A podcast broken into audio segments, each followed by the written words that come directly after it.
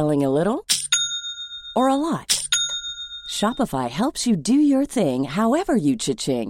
Shopify is the global commerce platform that helps you sell at every stage of your business. From the launch your online shop stage to the first real-life store stage. All the way to the did we just hit a million orders stage. Shopify is there to help you grow. Shopify helps you turn browsers into buyers with the internet's best converting checkout. 36% better on average compared to other leading commerce platforms. Because businesses that grow, grow with Shopify. Get a $1 per month trial period at shopify.com/work. Shopify.com/work. Hey, I'm Ryan Reynolds. Recently, I asked Mint Mobile's legal team if big wireless companies are allowed to raise prices due to inflation. They said yes. And then when I asked if raising prices technically violates those onerous two-year contracts, they said, what the f*** are you talking about, you insane Hollywood ass f- So to recap, we're cutting the price of Mint Unlimited from $30 a month to just $15 a month. Give it a try at mintmobile.com/switch. $45 up front for 3 months plus taxes and fees. Promo rate for new customers for limited time. Unlimited more than 40 gigabytes per month. Slows full terms at mintmobile.com. Ready to pop the question and take advantage of 30% off? The jewelers at BlueNile.com have got sparkle down to a science with beautiful lab-grown diamonds worthy of your most brilliant moments. Their lab-grown diamonds are independently graded and guaranteed identical to natural diamonds. And they're ready to ship to your door. Go to BlueNile.com to get 30% off select lab-grown diamonds. That's BlueNile.com for 30% off lab-grown diamonds. BlueNile.com. ما هم این سمت ریکوردی میکنم. مشتی هستی. دمت گرم علی، مرسی. علی پای تلفن با من داشت حرف میزد؟ آره دیگه. اوکی. خب پس فرزاد بره. خب چطوری آقا؟ خوبی؟ روبرایی؟ ارادت. مرسی. چه خبر؟ چندین؟ درگیر دیگه، شلوغ حسابی درگیر، ولی خب پر از امید و پر از اتفاقای جدید، چون که به هر حال ما کلی کارهای باحال داریم انجام میدیم و میبریم جلو. حالا تو پادکست میبریم ببینیم کجاییم و چه خبره.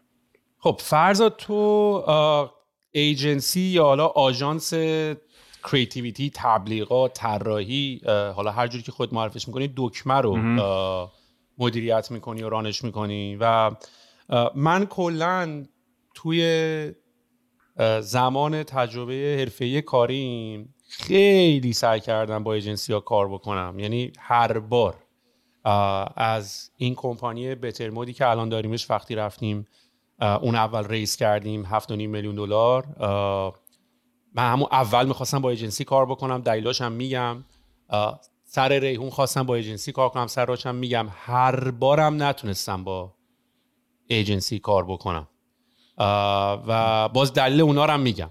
حالا به خاطر این، حالا قبل از اینکه چیرجه بزنیم توی قضیه که چرا، اول از همه دوست دارم ببینم چجوری دکمه رو معرفی میکنی خودت. ایجنسی وقتی میگیم یه کمی فضاش مثلا خب یه شرکتیه که احتمالاً یه ساختمون چند طبقه است و 300-400 نفر آدم همونجوری اون وسط دارن میدونن. ولی من اگه بخوام یه ذره دقیق‌تر بگم، شاید مثلا بگم کلمه دقیقش بوتیک ایجنسیه. یعنی یک چیزی که بین یه استودیویه که دیگه جوون نیست، شاید مثلا دیگه روزای اولش نیست، و یه آژانس کوچیکی که خیلی خیلی نیچ در واقع داره روی یه مسئله کار میکنه که دقیقا همون آژانس‌های بزرگ شاید اصلا نتونن واردش بشن، شاید تواناییشو نداشته باشن، و خب یه الزاماتی میخواد، یه تیم اجایل سریع کوچیک میخواد که همزمان هم خلاق باشه، هم فنیش خیلی قوی باشه. بنابراین اگه بخوام بگم دکمه چیه، بهتر مثلا شاید از نظر حال بیزینسی بخوام نگاش کنم، میگم که یه بوتیک ایجنسیه و خیلی هم نیچ داره روی یه مسئله کریتیو کار میکنه. خیلی نیچ روی یک مسئله کریتیو یا روی یه نیچ، ولی روی چندین پروژه کار میکنین؟ یعنی به عنوان یه آژانس شما از چندین مشتری دارین دیگه، به اصطلاح درسته؟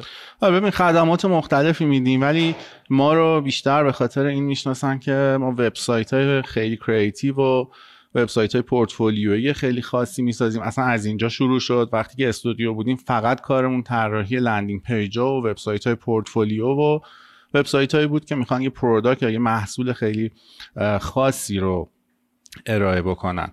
بنابراین خب رفتیم جلو. بعد وقتی که تو یه وبسایت رو میسازی، بعدش خب باید سئوش هم انجام بدی، بعد ادورتایز میخواد، بعد محتوا میخواد و یه عالمه داستانای دیگه. بنابراین ناخودآگاه ما مارکت انگار ما رو برد به سمت اینکه در واقع خدماتمون رو گسترش بدیم، بزرگترش بکنیم و الان هم اون اتفاق افتاده. یه علتی هم که داشت این بود که معمولا کارامون انقدر خوب بود، حالا تعریف نمی‌کنم، معمولا اون دید ما رو انقدر دوست داشتن که مثلا کلاین داشتیم سایت براش ساخته بودیم، میگفتش که مثلا بیا طراحی داخلی ما هم ایده‌اشو بده یا اگه میتونی انجام بده. این هی به مرور رفت جلو و انگار که مارکت ما رو برد به سمتی که خدماتمون رو گسترش بدیم. بنابراین از یه استودیوی کوچیک چند نفره تبدیل شدیم به یه بوتیک ایجنسی.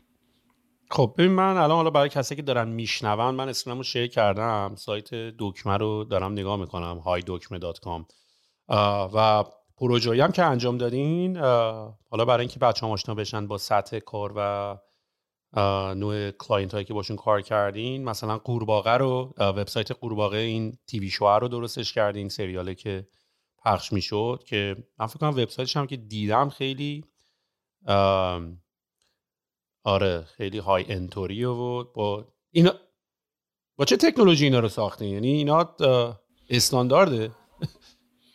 ببین، تکنولوژی که استفاده میکنیم مثلا برای همچین موضوعی مثل وبسایت قورباغه، توی همچین وبسایتی یا توی من اسمشو میذارم لندینگ پیج بیشتر و توی همین موضوع خاص، بیشتر از این که حالا بخواد دقیقاً با SEO یه نفر اینو پیدا بکنه، اون افکت ها و اون آمبیانسی که ما براش ایجاد کردیم مهمتر بوده. بنابراین از WebGL استفاده کردیم و از 3.js استفاده کردیم که اینا فناوری‌هایی هستن که به هر حال کلاینت بیس یه در واقع سیستمی، شاید یه سیستم خیلی ضعیف یه خورده روشون لگ بزنه حتی، ولی پرپسشون اصلا دیگه سئو نیستن. اینا پرپسشون اینن که یه آمبیانسی رو ایجاد کنن، یه در واقع فضایی رو، یا حتی برند اورننس درست بکنن و از این دست. ولی خب ما پروژه‌ای هم داریم که برای این ساخته شده که بفروشن، برای این ساخته شده که تو سئو موفق باشن، ولی واقعا ما رو به همین میشناسن، یا به همین میشناسن که بتونیم یه لندینگ پیجی بسازیم که دیگه اوج خلاقیت رو داشته باشه توش و یه دفعه خیلی متفاوت باشه، که به هر حال کار راحتی هم نیست واقعا. یعنی خیلی جاها باید از یه سری استانداردها یا مثلا اسنیپیتایی که همیشه همه جا وجود داره خارجی، یه جاهایی ممکنه مثلا مجبور شی مثلا چرخو از اول اختراع کنی و برای اینکه بتونی به اون کریتیویتی برسی. یه چیز دیگه هم که اینجا کنار هم جمع شده اینه که معمولا ببین، ما برنامه نویسای بی‌نظیر داریم توی ایران، واقعا خودت هم میدونی. از اون طرف حالا طراحای UI UX خیلی خوبی هم داریم، ولی این که بتونه در واقع آرت و کریتیویتی تبدیل بشه به یه محصولی که با کد در واقع ساخته شده، یه چیزیه که حالا یه کمی توی ایران فکر می‌کنم کمتر بهش پرداخته شده واقعا، چون سخته، واقعا مشکلات خاص خودشو داره. این چیزیه که فکر میکنم ما رو یه خورده متمایز کرده، اینکه ما بتونیم کریتیو باشیم و بتونیم حالا اجراش هم بکنیم.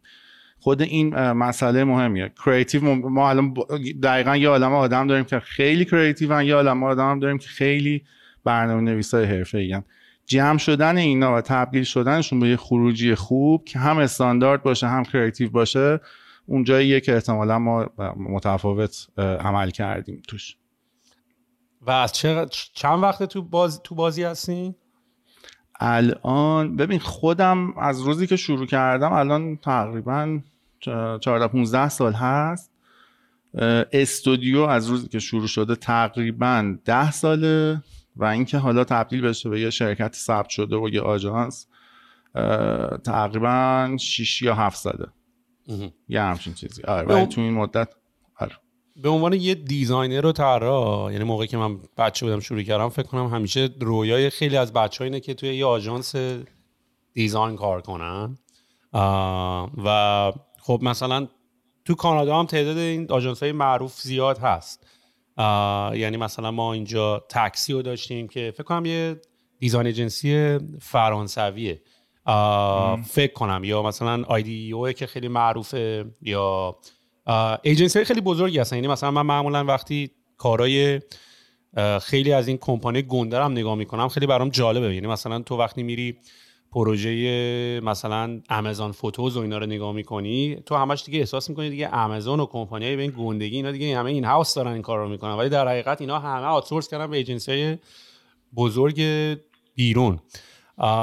و یکی دیگه بود خودم خیلی مثلا باشون حال میکردم، متا چی بود؟ متا کریتیو ایجنسیز، سرچش کنم سریع بنویسش بدون تام بکنم. و حالا اگه پیداشون بکنم این داره، حالا همه رو توی صحبت هامون میارمشون. ولی همیشه رویه خود من اینطوری بود و همیشه هم برام سوال بود که چرا ایجنسی ها خودشون استارتاپ ران نمی کنن، یا مثلا و این فرصت شد ازم که از ایجنسی گنده این سوال رو بپرسم از سی اوش. ما اتفاقا استارتاپ قبل از این که من برگردم ایران، تونزی که من توی اون بودم و اکوار شد و ما رفتیم به واسطه اون نیویورک، ما توی یه آفیس شیرد آفیسی بودیم، یعنی یک ایجنسی خیلی گنده‌ای بود که تقریبا به تیم ما یه فضایی داده بود و چند تا میز و صندلیش هم داده بود، گفته بود شما هم بشینید اونجا استارتاپتون رو انجام بدین. یه کمپانی خیلی عظیم بود و مثلا خیلی گنده بودن و من یه بار از سی او پرسیدم که آخه شما چرا استارتاپ، مثلا ما نشستیم داریم استارتاپ خودمون میزنیم، اینا دارن پروژه انجام میدن، اونا داشتن کار انجام میدادن این داستانا. من پرسیدم آقا شما چرا استارتاپ نمیزنین وقتی این همه توانش رو دارین؟ اصلا استارتاپ میام پیش شما که براشون طراحی کنین و نمیدونم بهشون ایده بدین و این داستانا. گفت وقتی نقد اینجا خوابیده، استارتاپا میان پولشون رو میدن به ما داریم انجام میدیم بدون ریسکش، بدون اون چالنجای استارتاپیش، خب واسه چی بریم مثلا خودمون استارتاپ بزنیم؟ خب و واقعا هم قابل قبول بود این حرف. یعنی من اصلا به این نتیجه رسیدم که راستشو بخوای اصلا زدن استارتاپ و یه بیزنس جدید و اینا اصلا یه کرم جداییه، اصلا کار منطقی نیست. یعنی اگه قرار باشه بشینی با عقل و شورت مشورت بکنی، واقعا منطقا رو کاغذ باید به این نتیجه برسی که این کار احتمال و ریسکش خیلی زیاد بالاست که این کار انجام ندی. یعنی واقعا باید دیوونه یا همون به معنای قدیم خودمون کریزی باشی که مثلا یه همچین کاری رو بخوای شروع کنی و واقعا دوست داشته باشی بشه و واقعا اصلا بخوای بری به اصطلاح against all the odds، بری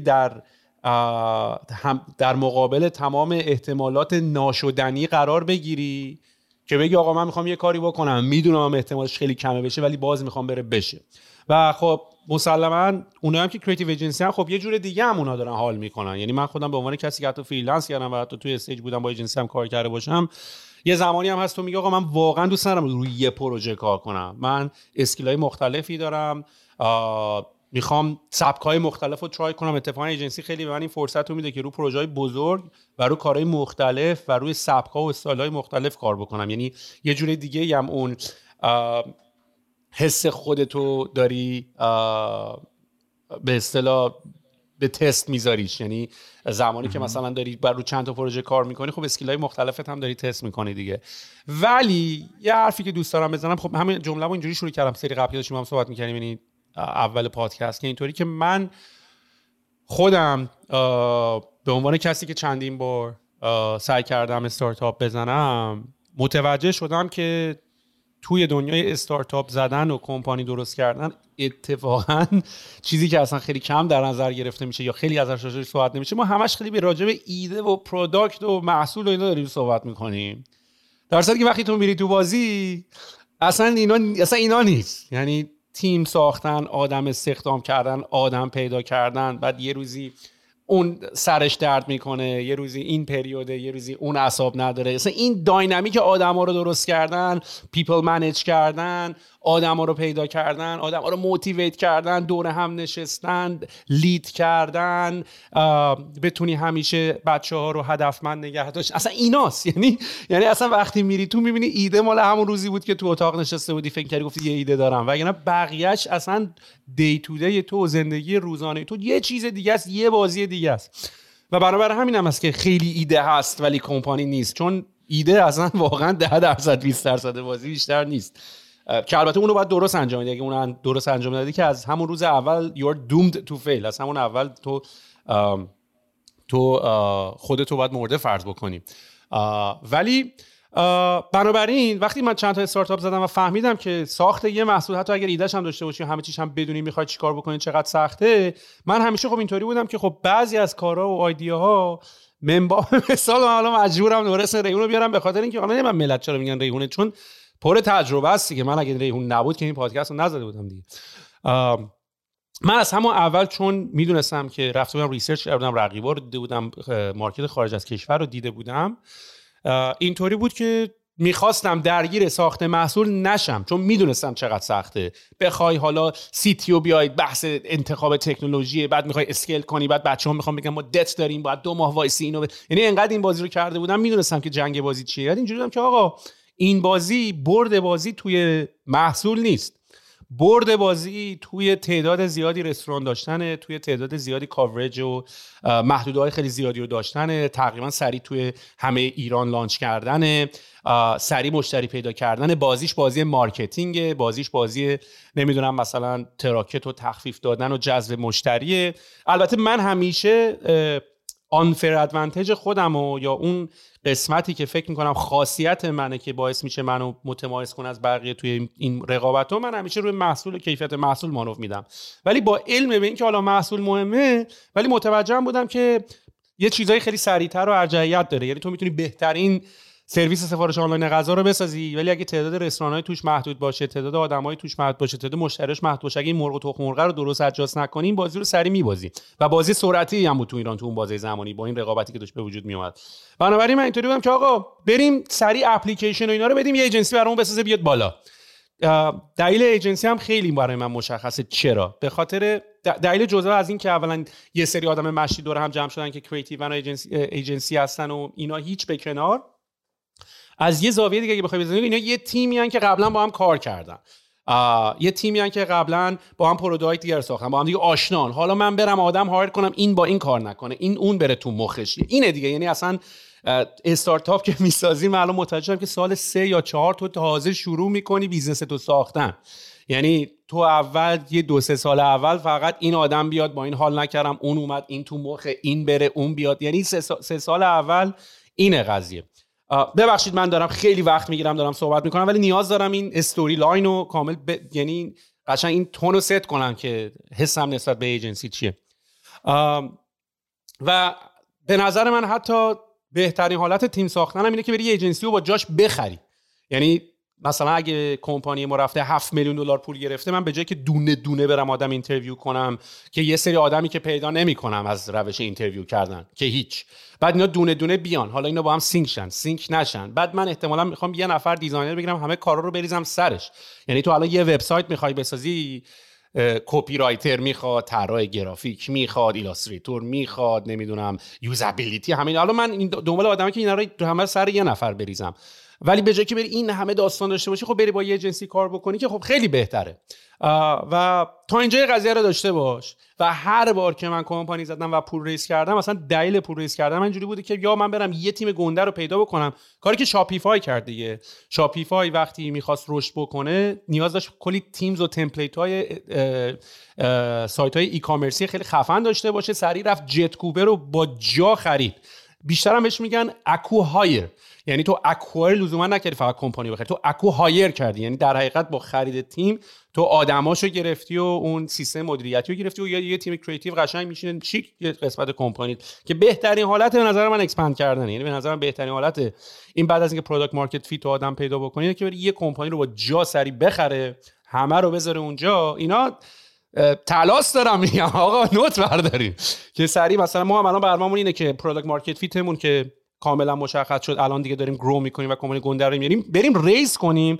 ولی پول ریزه برای مارکتینگ نیست، پول ریزه که آقا من می‌خوام یه ایجنسی کریتیو، ایجنسی 5-10 نفره کوچیک که تقریبا یه 4-5 سال تو مارکت رو با جا بخرم بیارم تو کمپانی.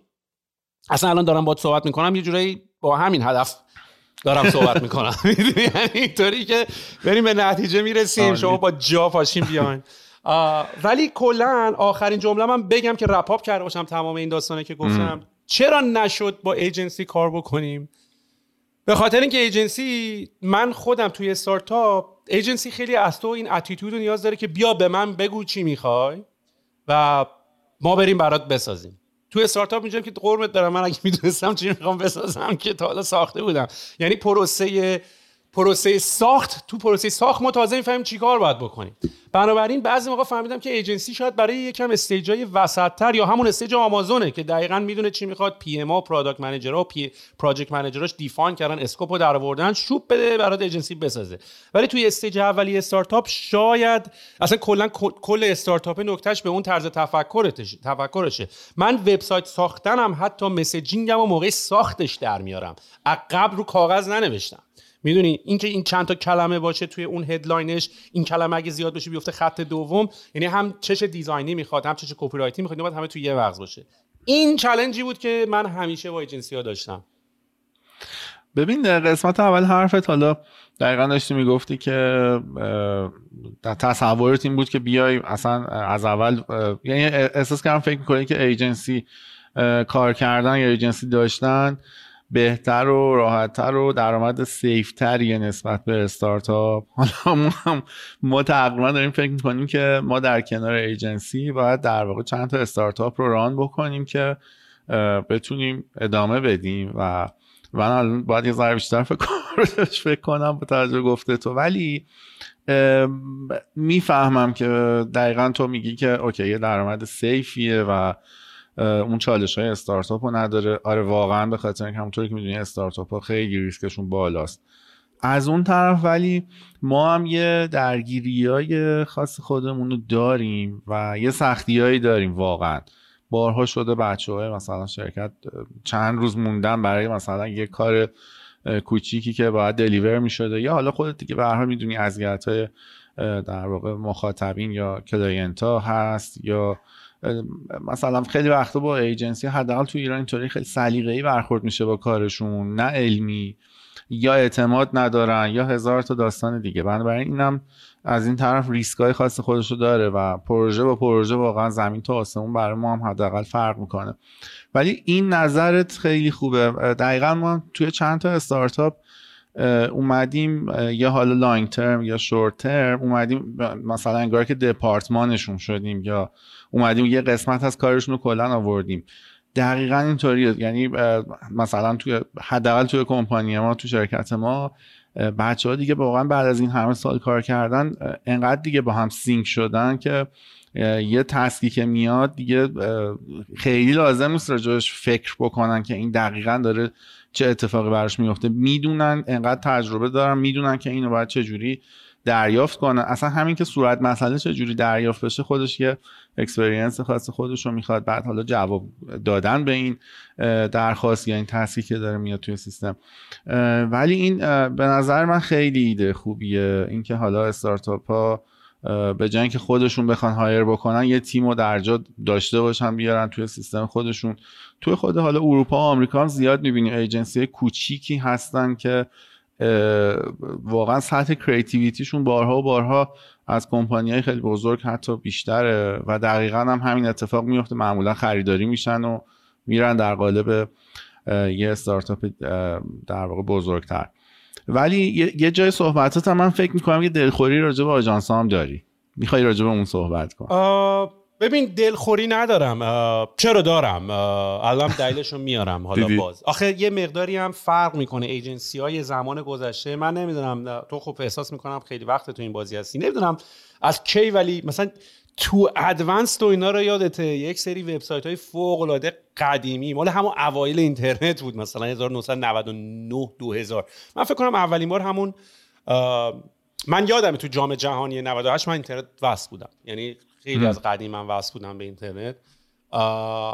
ما از اوناشیم رابطه داشتیم و اینا، ولی نه، ولی خب منظورم که اولین بار یادمه با دایلاب وصل شدم و اینا. بعد خب چون علاقم خیلی به دیزاین بود، همیشه تو این سایت‌های دیزاینی و اواردز و اینا میچرخیدم، یعنی اصلا از اونجا شروع شد.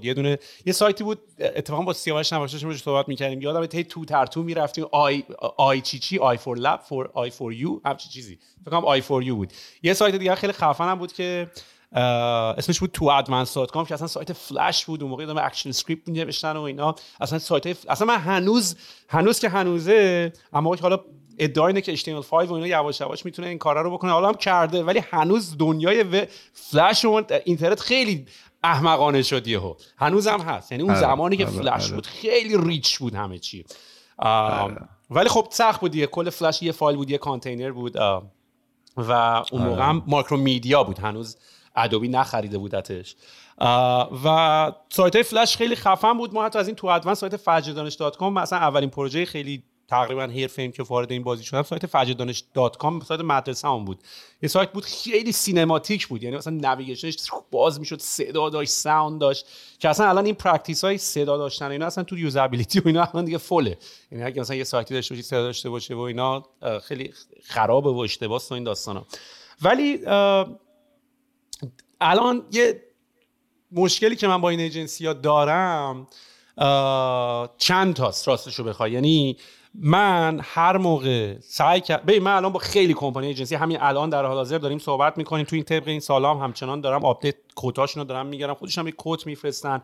اسمش هم یادم اومد، اونی که خیلی خفنه، یکی از گنده ترینا متالبه که اسلک و اوبر و آمازون فوتوز و اینا رو همه رو اونا ساختن، که خیلی جالبه وقتی میدونی کمپانی گنده تاپ 10 هم مثلا دارن از این ایجنسی ها استفاده میکنن، یعنی بازوشون اصلا اونها اونجا دارن پول در میارن در حقیقت، یا حداقل دیزاین سیستمشون یا حداقل برندینگشون رو اونا دارن انجام میدن. یعنی دیگه اینا این هاوس نیست، ما برمی داریم یه بنده خدا رو میریم لوگو رو بزن و همه چی رو بزن، لوگو بزن، کپی رایتینگ بنویس. ولی همینه، یعنی من نمیخوام اتفاقا نیرو تیکه بندازم که ما به همه یه نفر رو میگیم. من اصلا نمیتونم بفهمم دیزاینری که میگه من کپی رایتر نیستم، اینو نمیفهمم، یا دیزاینری که میگه من یو ایکس ام یو آی نیستم، یا من یو آی ام یو ایکس نیستم.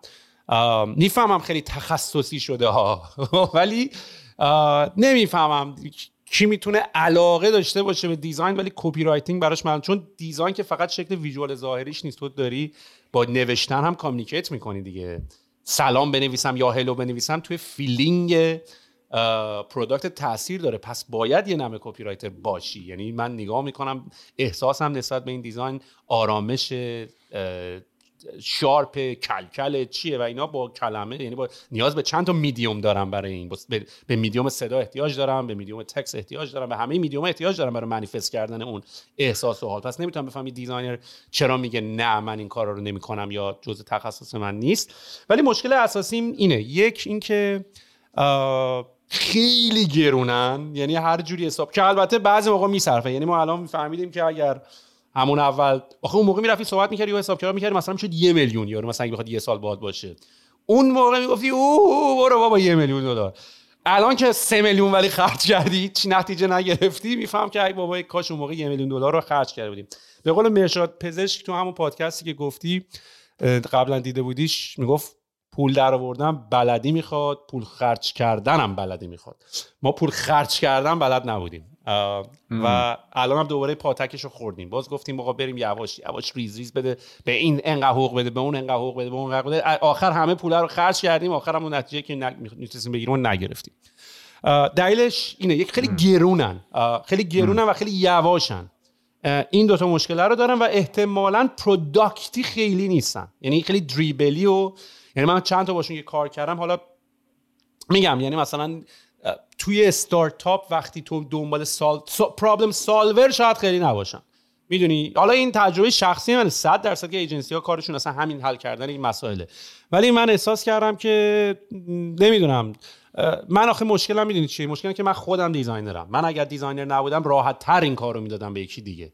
من یکی از مشکلاتم توی زمینه دلیگیت کردن و کارو سپردن به بقیه، یعنی اگر من بعضی حساب کردم که یک آدمی خیلی از من موفق‌تر میتونست باشه اگر مدیر پروژه اون بود، به خاطر اینکه مثل من گیر نمیده، آخرش هم که خودم میکنم، میداد کارا رو میکرد تموم شد. من با ایجنسی ها به مشکل میخورم چون خودمم بایستم، خودمم اتیتود دارم و گرونن. یارو مثلا 2 تا کمپانی خیلی گنده هست که نمیدونن اسمشو چندی، الان یه مدل جدیدی اومده وان من ایجنسیز، دیزاین جوی خیلی معروف شده توش و سوپر سایت. ما حتی با اینا هم صحبت کردیم، یعنی به عنوان میگن آقا به عنوان اینکه آقا نرو تیم دیزاین بگیر، ما دیزاین پارتنر تیم. یه ایده‌اشون هم اینه که یه سری ایجنسی‌ها که انقدر کار کردن دیگه، انقدر کامپوننت لایبرری‌هاشون اینا رو درست کردن، میتونن سریع برات ستاپ بکنن، یعنی هر چیزی بخواید. مثلا دیگه الان 1000 تا تم وب فلو ساخته، یکم بالا پایینش می‌کنه، سایتتون میاره بالا. مثلا یه جوری هم وان منم و دارن میلیونی هم دارن در میارن، یعنی مثلا این دیزاین جوی سوپر سایت خیلی کلکلشون هم شده رو توییتر با هم دیگه. ولی مثلا اینجوریه که میگه مثلا 100 ساعت تایم بهت میدم تو ما، بعد یه 100 ساعته میگه خب دمش گرم 100 ساعت، بعد اینجوری که خب این 100 ساعت میشه چند، مثلا اینجوری که دو تا لندینگ پیج برات بزنه 100 ساعته رو پر میکنه. خب این خیلی گرونه و برای منی که توی کمپانی میخوام یه استارتاپ بزنم شاید تو روز 20 تا لندینگ هم بخوام مثلا بزنم یا بخوام سری دوپلیکیت کنم. مشکلم زمان زیاد، گرانی و اینکه خب توی کمپانیت نیست که کاملا در جریان باشه که ما چی می‌خوایم، که شاید حالا اینا مشکلای ایجنسی هم نباشه، یعنی مشکلش 50-50 50ش مشکل، 50ش مشکل ایجنسیه و احتمالاً هم دو تا ادیت بیشتر بدی عصبانی میشن 100%. آره مثل یعنی این آره. اینا خریدار نیستن، میخوان ما توی ریل استیت ایرانی‌ها ما می‌خوایم با این ایجنت ها ایرانی برای خونه و اینا کار کنیم، معمولاً ما جدا ایرانی‌ها با اینا با ایرانی‌ها کار نمی‌کنیم چون ایرانی‌ها اینجوریان که بابا این خریدار نیست، این می‌خواد ما رو برای خونه ببینیم. واسه همین آره این ایجنسی ها می همچین حالتی، آدم اصلا آدم میترسه بهشون فیدبک بده یا بخواد ازشون یه ایتریشن دیگه بخواد، میخوان شارژ کنن و دوباره بحث پول میشه، دوباره بحث مالی میشه و آره دقیقاً. ببین راجع به ایجنسی ها اگه بخوام یه ذره از دید تو ببینم، یه سری ایجنسی هایی داریم که یه کمی استایلشون مثلا ترادیشنال تر، سنتی ترن، یه ذره اینا ایجنسیایی ان که بیشتر از فضای چاپ، از فضای قبل از دیجیتال وجود داشتن، اومدن جلو، حالا دارن سعی میکنن خودشون رو آپدیت بکنن. یه سری دقیقاً ایجنسیای جدیدتری هستن که اینا شاید تعداد سالایی که به وجود اومدن کمتر باشه و دقیقاً همین اشاره‌ای که کردی وان معنا، اینا معمولا توی حوزه دیجیتال و استارتاپ به نظر میرسه خروجی‌های بهتری دارن، هم حالا افراد توی در واقع سنی هستن که توی تکنولوژی بودن و هستن، همین که تیمای سریع اجایلی هستن، یه دفعه میبینی یه شرکت کوچیک با 5 نفر کار یه شرکت 300 نفره رو 10 روزه انجام میده، دقیقاً چون احتمالاً تعداد آدما زیاده و اون اصلا کالچر اجایل بودن شاید توشون نباشه.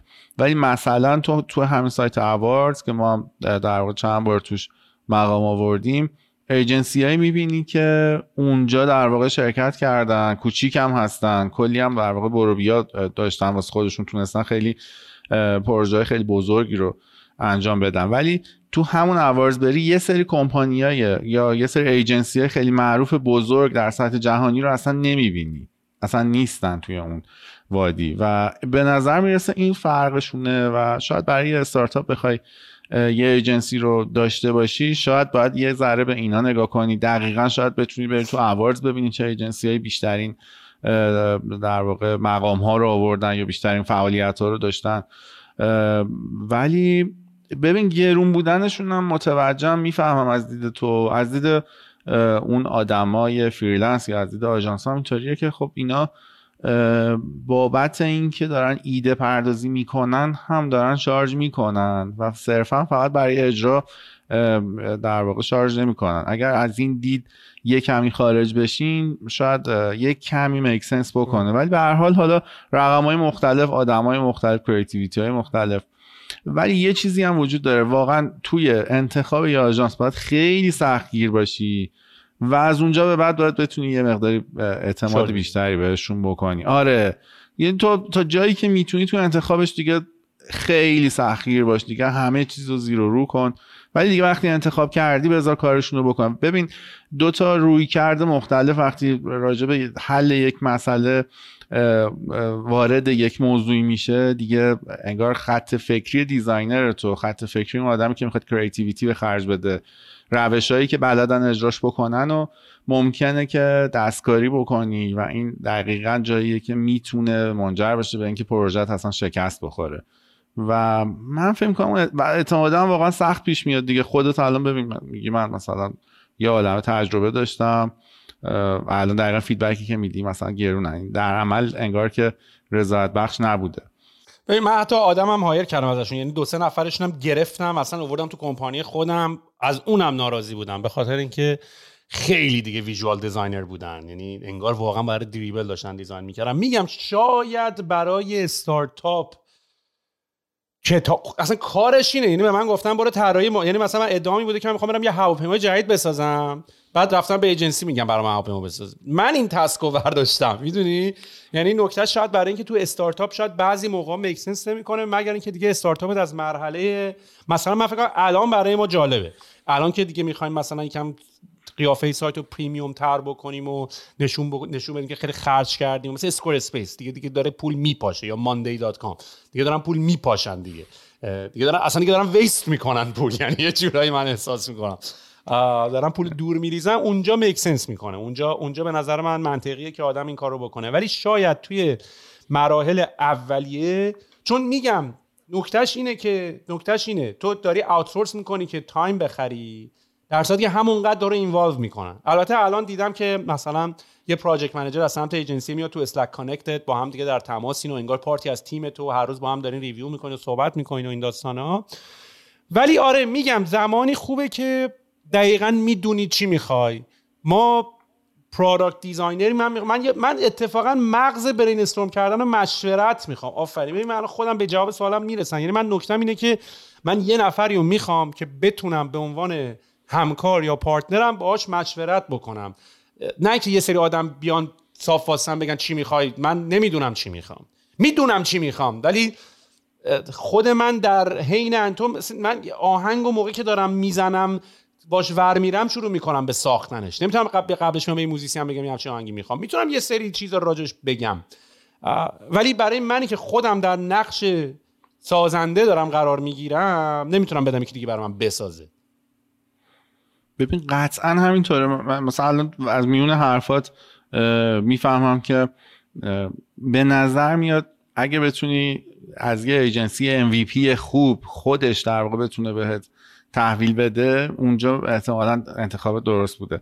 دقیقاً ایجنسی‌هایی هستن که خب میگن که ما میتونیم UI UX رو هم تضمین بکنیم و اینا، ولی میبینی که برنامه‌نویس ندارن، یا برنامه‌نویسشون مثلا اونقدر در واقع حرفه‌ای نیست، یا از اون طرف مثلا تیم UI UXشون خیلی به خاطر محدودیت‌های برنامه‌نویس نمیتونه خلاق باشه. خب اینا نمیاد بهت بگه دیگه در واقع.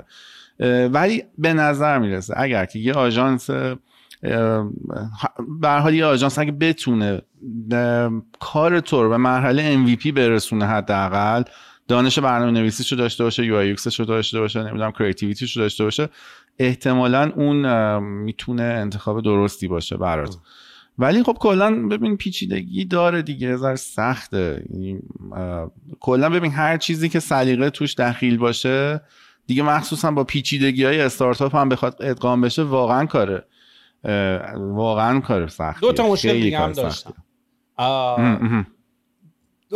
هم با ایجنسی‌ها داشتم، اینم بگم و دیگه بعدش میتونیم ببینیم کار ما میاد یا نه. یه مشکل دیگه که داشتم این بود که معمولا پورتفولیویی که داری می‌بینی انقدر ترنوور و رفتن اومدن آدمای تو ایجنسی‌ها زیاده که معمولا یه پورتفولیو دیدی ولی کارو که می‌بینی، من خیلی دو سه بار شروع کردم با ایجنسی‌ها کار کردن، یه پورتفولیو خفن مشی دیدیم، کاری که شروع شد دیدم که اوه حاجی رفت تو پاچمایی، اصلا اونی که تو پورتفولیوی بود نیست، میدونی. و بعد فهمیدم که حالا مثلا یه تیمی دیگه بوده، یه آدمای دیگه بودن. پس این یه مقداری این کانسیستنسی وجود داره، یعنی تو نمیتونی از اینکه کار همیشه به یه شکل هست رو تعبیر بگیری. حالا مگر اینکه یکی مثل خودت همیشه بالا سرش بوده و مثلا میگه آقا من یعنی مثلا حداقل کریتیو دایرکتور من نرفتم، من هنوز هستم، میدونی. من یه مقداری کار پورتفولیویی که دیدیم با کاری که تعبیر گرفتیم متفاوته. دو اینکه احتمالاً تیم زیر فشار داره، رو چند تا پروژه همزمان داره کار میکنه. اینم باز احساس کردم که باز هر چقدر که میخوای این احساس رو با این تیم داشته باشی که پارتی از کمپانیته، ولی باز این اتفاق نمیفته. اون که هست دیگه، معمولا آژانس‌ها یه وقتایی اتفاق میفته که یه استیمیتی دارن، مثلا ما فکر کنیم 2 ماه این پروژه تموم میشه، واقعا هم تموم میشه. اون وسط یه دفعه مثلا کلاینت نیست، مثلا 1 ماه نیست، تمام برنامه‌ها تا ته سال همش به هم میریزه. بعد خب وقتی کلاینت نیست و به هر حال اون باید کش فلوت رو نگه داری دیگه، بالاخره داری حقوق میدی، هزینه‌ها داره میره جلو، وارد یه پروژه جدید میشی، بعد یه دفعه اون کلاینت مثلا خب دوباره استارت میزنه، دوباره از اول، و اینا مثلا کانفلیکت میکنن رو هم و منیج کردنشون واقعا سخته دیگه. این اتفاقا میفته. ولی از اون طرف مثلا خود من هم برنامه‌نویسی کامل میدونم، خیلی وقتا همچنان بچه‌ها مشکلی که پیش میاد میتونن با من حرف بزنن راجعش، میتونیم با هم راهکار بدیم. هم از اون طرف خب در واقع اکثر کور کانسپت هایی که روی وبسایتمون هم میبینی خودم دارم لیدش میکنم و میبرمش جلو. به خاطر همین کارا رو وقتی یه خورده مثلا تو سایتمون میبینی یه امضایی از ما توش میبینی و این اتفاق همیشه وجود داشته و رفته.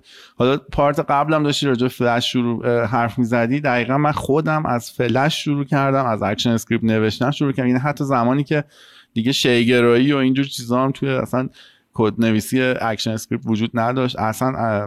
آره واقعا یه دنیایی بود و کلی خاطره برام درست شد. دقیقاً ما از اونجا شروع کردیم. ولی بازم میگم در مورد با ایجنسی ها احتمالاً بشه گفتش که به دو دسته بتونیم تقسیمشون کنیم. اونایی که توی حوزه برنامه‌نویسی و ساخت MVP و آشنایی با کالچر استارتاپی تجربه دارن که الزاماً ربطی هم به این نداره که چقدر سن دارن. از اون طرف استارتاپایی رو میبینیم که یه خورده در واقع سنتی تر کار میکنن، بیشتر مدیا میفروشن، بیشتر مدیا رو کار میکنن تا بخوان سولوشن بدن. به نظر میرسه که از این جهت بشه استارتاپ ایجنسی ها رو به دو دسته تقسیم کرد، یه سری سولوشن میتونن بدن، یه سری بیشتر مدیا دارن میفروشن. آفرین. یعنی یه دسته رو بیشتر تو برای کارهای تبلیغاتی و سوشیال و برندینگ و اینا میگیری، یه سری‌ها رو تو پروداکت میخوای. یعنی حالا کار منم خیلی درست نیست، من کور استارتاپ رو دارم آوتسورس میکنم به ایجنسی.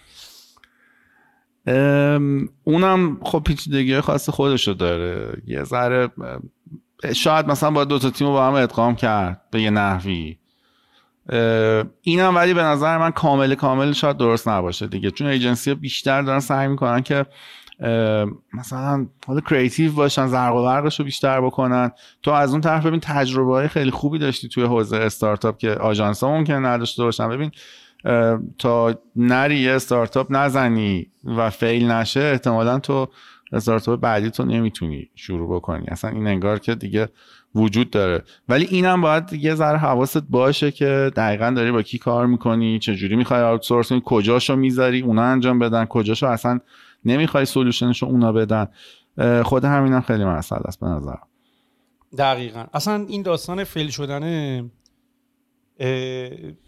ماها، یعنی اینو به کسی بستش نمیدم، خود من اصلا فهمیدم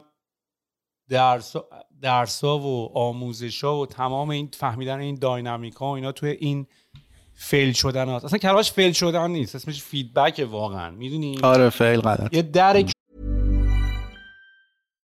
This podcast is brought to you by eHarmony, the dating app to find someone you can be yourself with.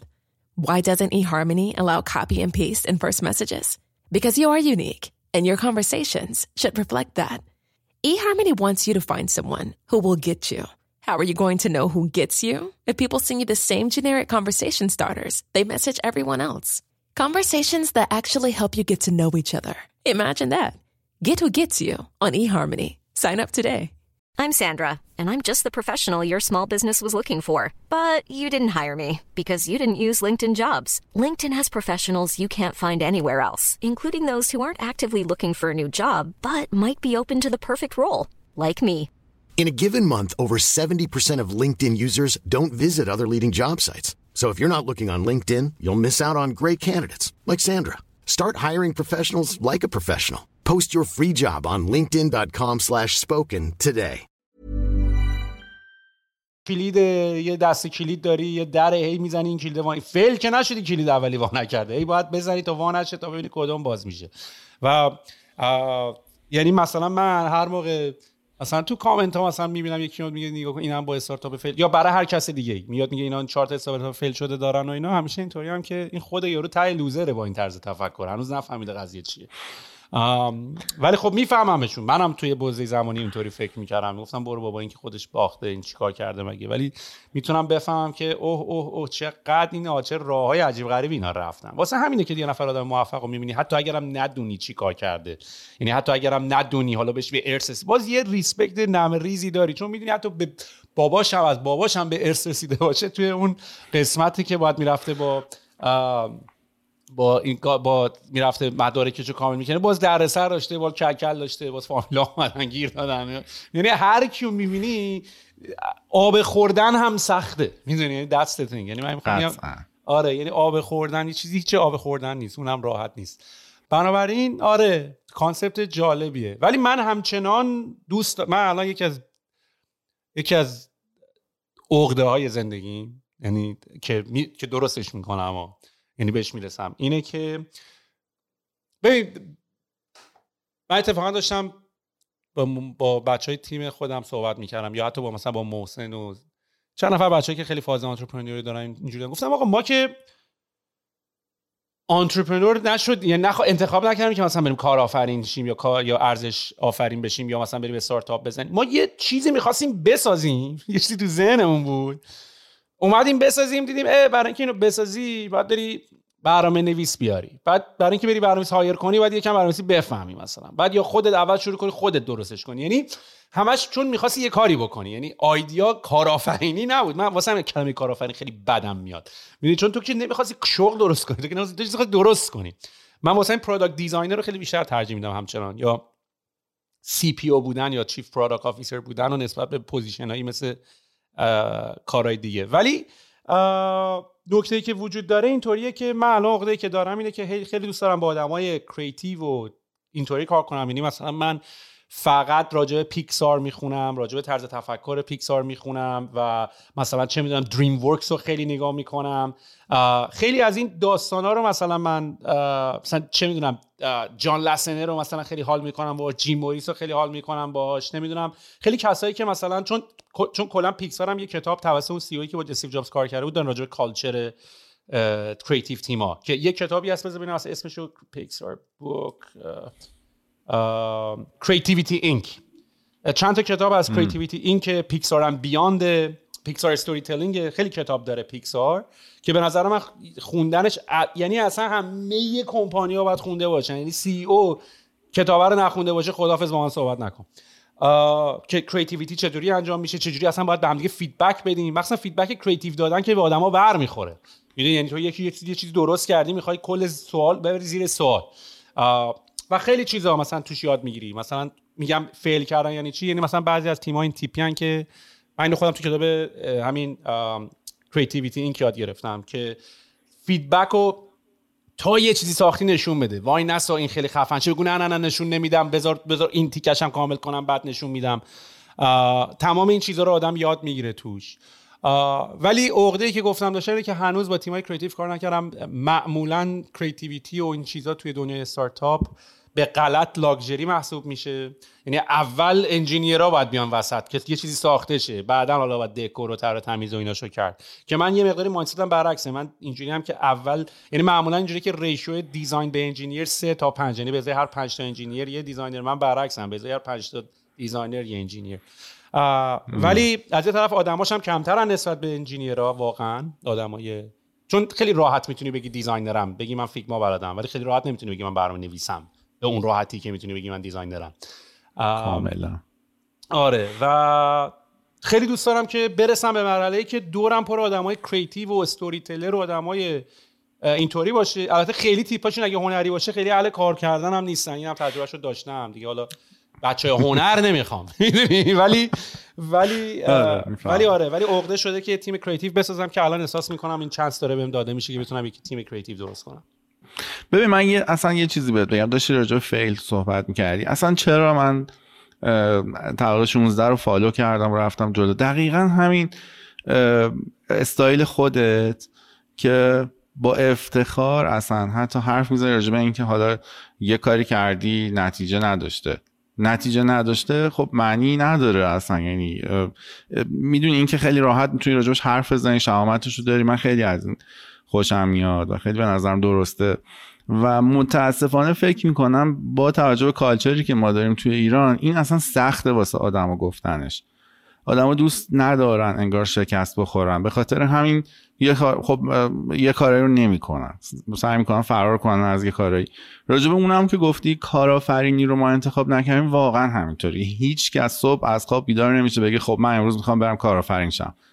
خب تو میخوای شغل درست کنی که چی بشه؟ دقیقاً تو یه ایده‌ای داشتی می‌خواستی انجامش بدی، خب باید بتونی آدماتو پیدا کنی، باید بتونی تیمتو بسازی و این باز خیلی مسئله مهمیه. ولی برگردیم روی اون، کاش راجع به این اصلا یه عالمه حرف بزنیم که آدما توی ایران چرا میترسن از این که بگن ما شکست خوردیم، یا چرا میترسن بگن که مثلا من از نقطه صفر شروع کردم یا هر چیزی، من شرایط سختی داشتم. خیلی وقت پیش میاد واقعا اینا رو نمیشنویم از این، ولی دقیقاً تو خیلی با افتخار راجعش حرف میزنی و این خیلی به نظر جذاب و خیلی درسته. یعنی دقیقاً به نظر میرسه که یه آدم موفق باید همینطوری فکر کنه.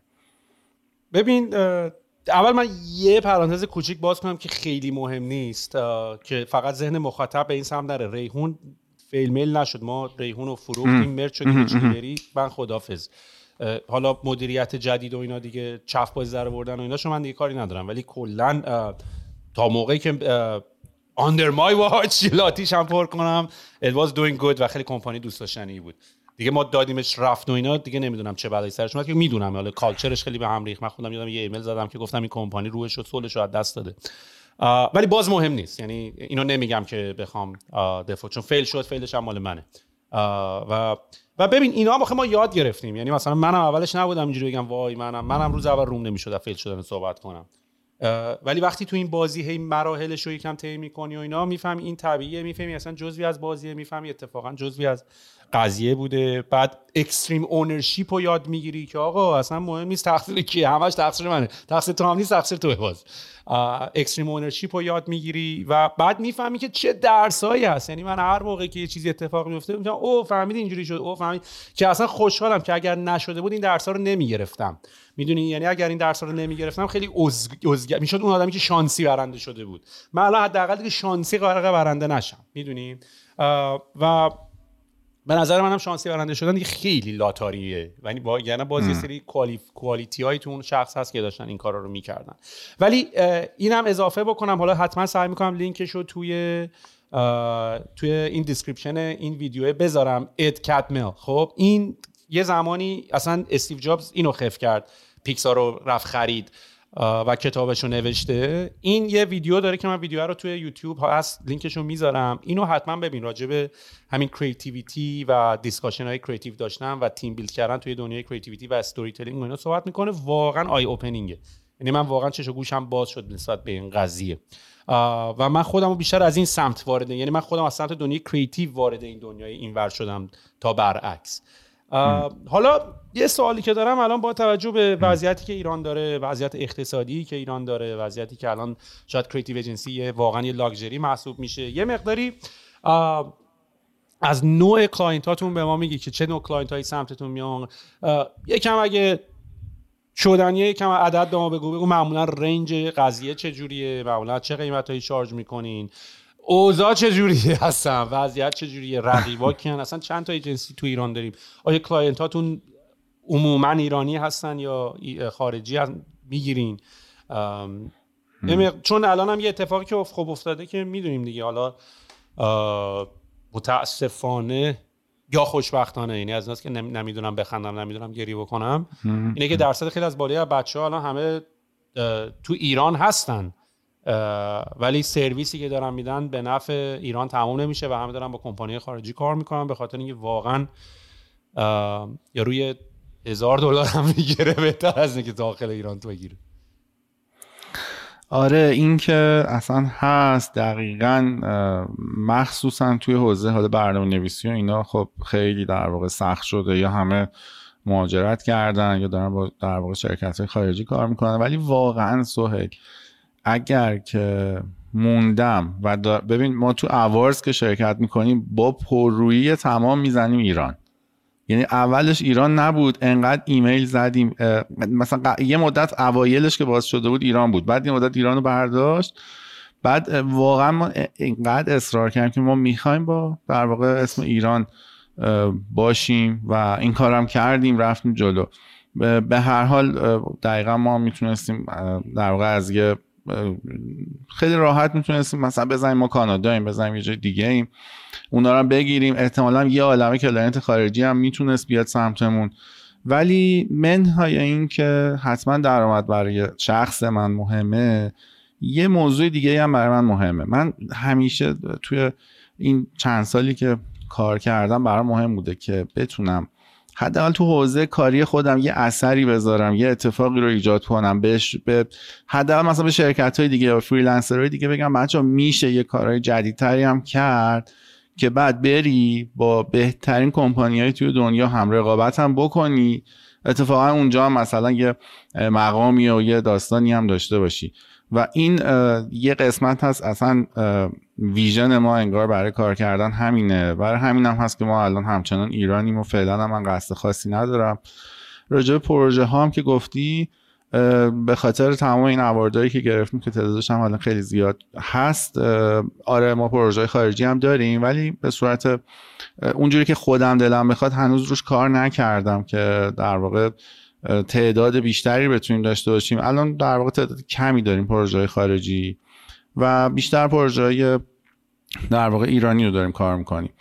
ولی در مورد حالا هزینه و قیمت و اینا خیلی خودت دیگه میدونی دیگه. الان تو میتونی در واقع سایت رو طراحی بکنی با 5-6 میلیون مثلا بیاریش بالا و میتونی خیلی هم هزینه بکنی یه سایت خیلی خاصی رو ایجاد بکنی، ولی واقعا خودت دیگه میدونی دیگه.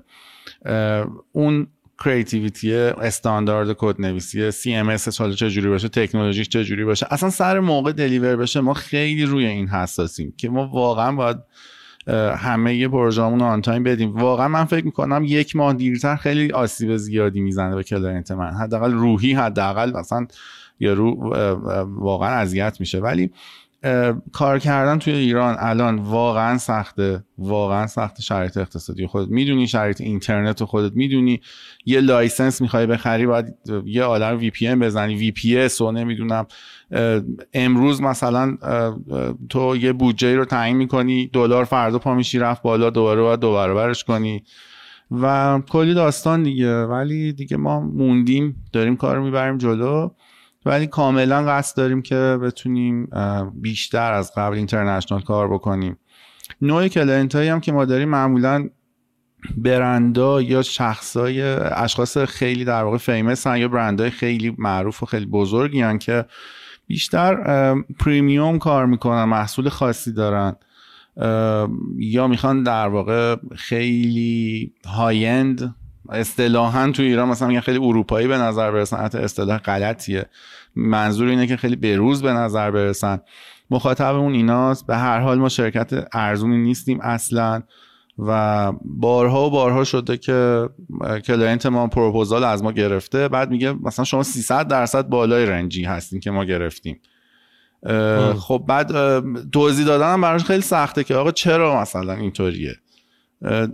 حالا مثلا خیلی ساده بخوای مثال بزنی، بله یه مثلا ماشین تولید داخل راه میره، مثلا چه میدونم یه ماشین رویز هم داره راه میره، هر دو دارن راه میرن، به هر حال کوالیتیش متفاوته، تکنولوژیش متفاوته. اینکه کاستوم مید، ببین کاستوم مید ساختن یه پروژه‌ای این چنینی خودت میدونید در کل دنیا پیچیدگی خاص خودشو داره. مثلا ما میتونم بهت بگم 95% پروژه‌هامون کاستوم میدن. ما اصلا تم آماده و اینا اصلا استفاده نمی‌کنیم. یه جاهایی بده، یه جایی خوبه. من اصلا بابت این به عنوان افتخار نمیگم. یه جایی تو یه کار کوچیکی میخوای انجام بدی، سریع فروشگاه آنلاین میخوای که تر و تمیز و مرتب باشه، اصلا نیازی نیست خیلی براش خرج کنی، اصلا نیازی نیست براش هزینه کنی. ولی جایی که نیاز باشه به اینکه یه وبسایتی ساخته بشه که خیلی حرفه‌ای دیده بشه، خیلی بتونه محصول یا سرویس برند و پریمیوم ارائه بکنه، از اون طرف به مشکل سئو نخوری، از این طرف وبسایت مثل بقیه رقیبات نشه، اونجا جاییه که ما وایسادیم و میتونیم کار دوستانه انجام بدیم براشون. نوع مخاطبینه.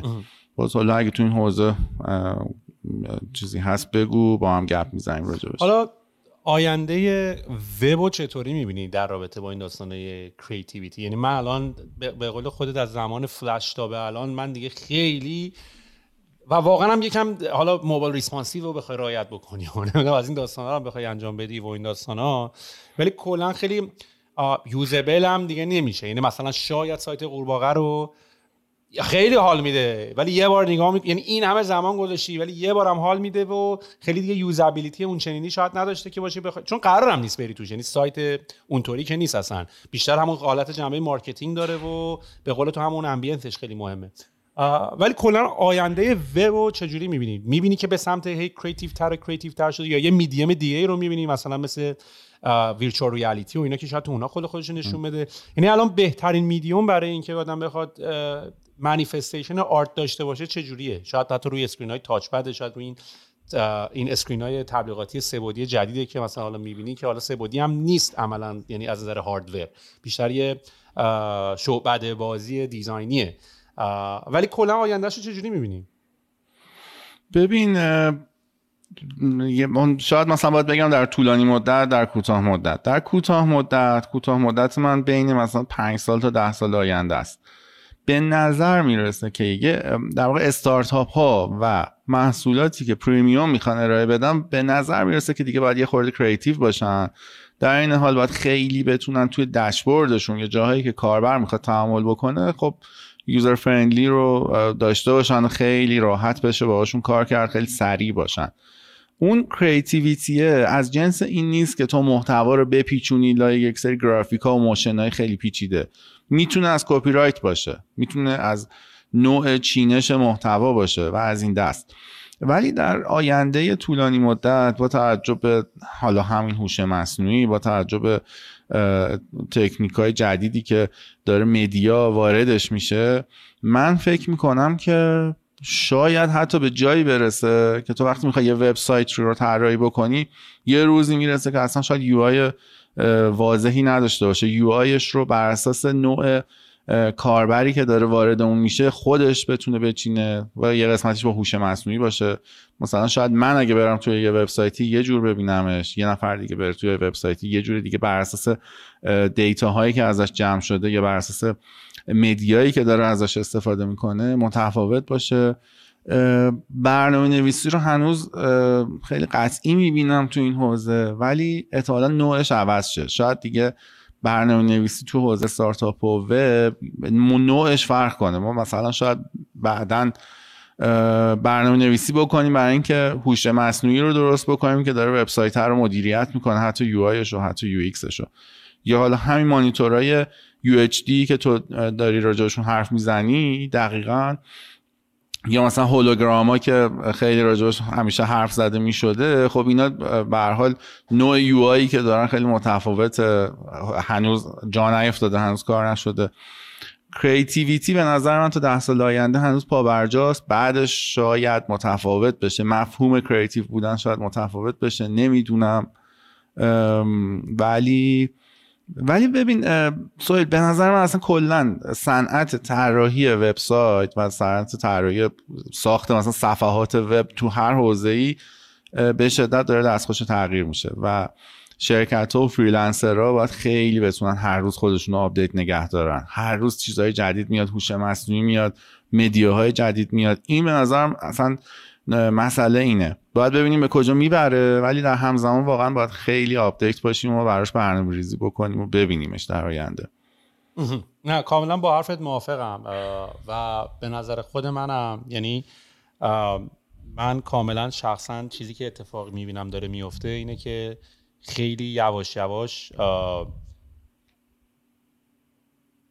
بیشتر این به جای کریتیویتی بودن بیشتر داره انجینیرینگ میشه، یعنی حتی یه جورایی.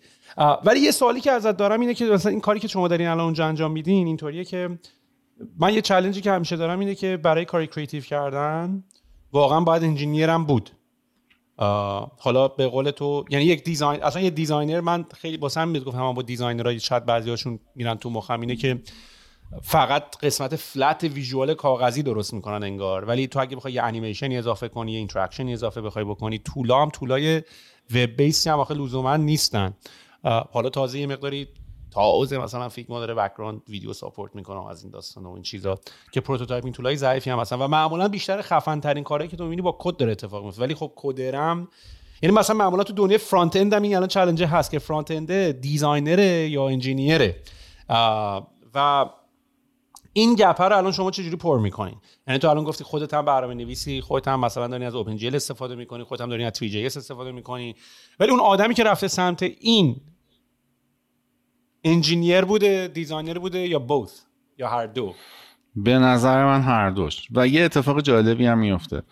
وقتی که تو دیزاینری و کریتیو هم هستی ولی برنامه نویسی بلد نیستی، اصلا خروجی کار تو حوزه کریتیویتی متفاوته.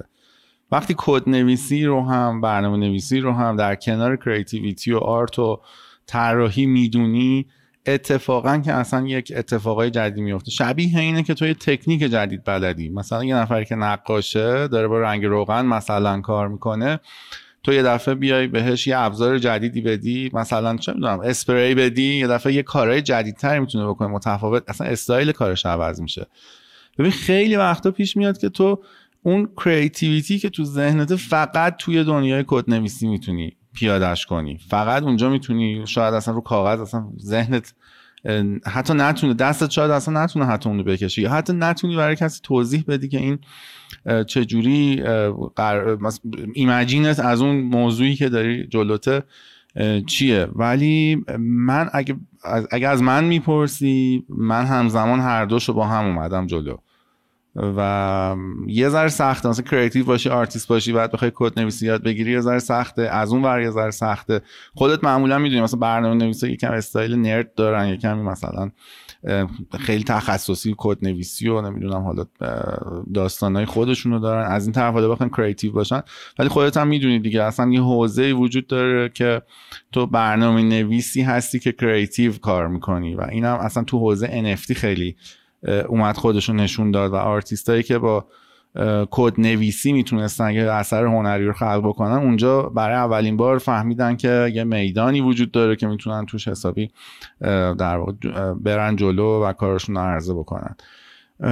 هر دوش به نظر من در کنار هم باید باشه که تو بتونی اون کاری که فکرشو میکنی بتونی پیادهش کنی. خب ما الان برای هایرینگ برای همچین پوزیشن خیلی مشکل داریم، یعنی همیشه اینطوریم که این اسم، این تایتل این شخص چیه، این فرانت اند دیولپره، این دیزاینره، این دیزاینر هو کدز. مثلا نوشن، کمپانی نوشن این نوت تیکینگ اپ بهش میگه دیزاینر هو کن کد. یا مثلا بیس کمپ توی این کتابش که من داشتم میخوندم نوشته بود که، یعنی یه کمپانی 37 سیگنالز که پروداکتش بیس کمپه ولی من همیشه به عنوان بیس کمپ ازشون یاد میکنم، مثلا نوشته بود که ما اصلا تو کمپانیمون فیگما میگوا نداریم، ما همه تو کد دیزاین میکنیم. چون حالا فیگما اومده بود یه توییت زده بود سی اوش، فیگما اومده بود این وریبل‌ها و همین اتفاقاتی که تو ریاکت داره میفته رو اضافه کرده بود به فیگما. ملت اینجوری که گذاشته فیگما رو هم باید بری یاد بگیریم، لرنینگ کروش. خب دیگه قراره بری اینا رو یاد بگیری و ریاکت یاد بگیری دیگه. و زده بود که ما اصلا تو کد داریم این کار رو میکنیم و من کاملا باش موافقم، چون اصلا کدم به نظر من قلمه، میدونی، یعنی همون جوری که با موس میگیری درگ میکنی میکشی، کد خب قلم خفن‌تر و بهتر و راحت‌تر و دم دست‌تریه. آره ولی سوال تو این حوزه تنها جاییه که احتمالاً بچه‌هایی که تو این حوزه کار میکنن میتونن بگن اون چون مثلثاتی که یاد گرفتن، ریاضی که یاد گرفتن، اینرسی، فیزیکی که یاد گرفتن یه جایی به کارشون میاد، احتمالاً همینان. چون واقعا ما توی کاری که خودمون میکنیم خیلی وقتا داریم راجع به اینرسی حرف میزنیم، خیلی وقتا داریم راجع به توابع مثلثاتی حرف میزنیم، خیلی وقتا راجع به الگوریتم‌های پیچیده ریاضی داریم حرف میزنیم که خودمون هم یه وقتایی بلد نیستیم بنویسیم. من روی یه پروژه واقعا با یه نفری که ریاضیش خوب بود یه دفعه واقعا داشتم حرف میزدم، نمیتونستم حلش کنم موضوعشو و بعد دوباره حالا همون تبدیل کردن ریاضیه به کدم خودش یه داستانی داره.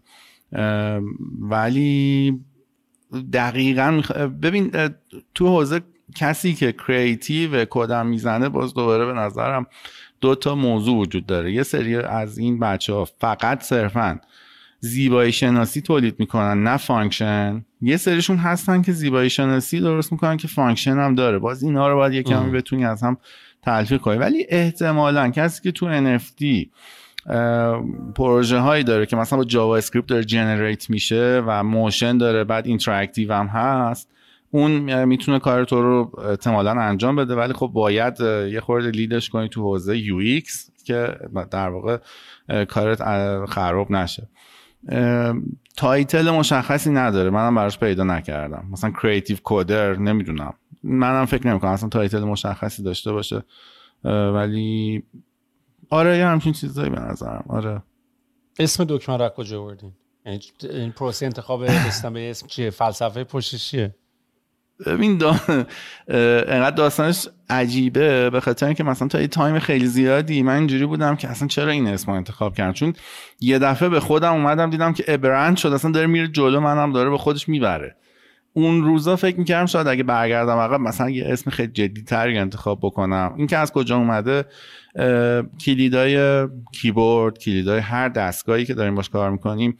ببین تو با همین لپتاپت، همین موبایلت که میخوای کار بکنی، یه سری دکمه داره، یه کلیدایی داره که میتونی بهش فرمان بدی. یا مثلا تو وقتی داری تایپ میکنی داری با ماشین حرف میزنی از طریق این کلیدا، از طریق تاچ کردن مثلا تاچ پدت. بنابراین این کلیدا رابطه بین انسان‌ها و ماشینان. اون موقع ما اینجوری فکر می‌کردیم که وبسایت‌ها هم رابطه بین انسان‌ها و دنیای اینترنت هم. بنابراین اسم دکمه رو اینجوری انتخاب کردیم. این احتمالاً 10 سال دیگه کار نکنه، چون احتمالاً 10 سال دیگه تو یه تگی رو می‌ذاری روی شقیقت، روی سرت، بعد فکر می‌کنی یه تسکی رو انجام میدی، اونجا دیگه دکمه‌ای وجود نداره. ولی بعدن کم کم که فیدبک گرفتم دیدم آدما دوستش دارن، براشون بامزه است. بامزه بودن و عجیب غریب بودنش مثلا باعث شده که تو فکرشون بمونه و دیگه موند. دیگه این خودش من آورد تا اینجا و موند. منم خیلی حال کردم فلسفه پشتش رو الان گفتی. ولی من رفته بودم رو دکمه، فاز دکمه لباس و اینا. اینم مشکل باز فارسیه. تو منظورت کیه؟ من کی منظورم؟ آره. نه منظور دکمه.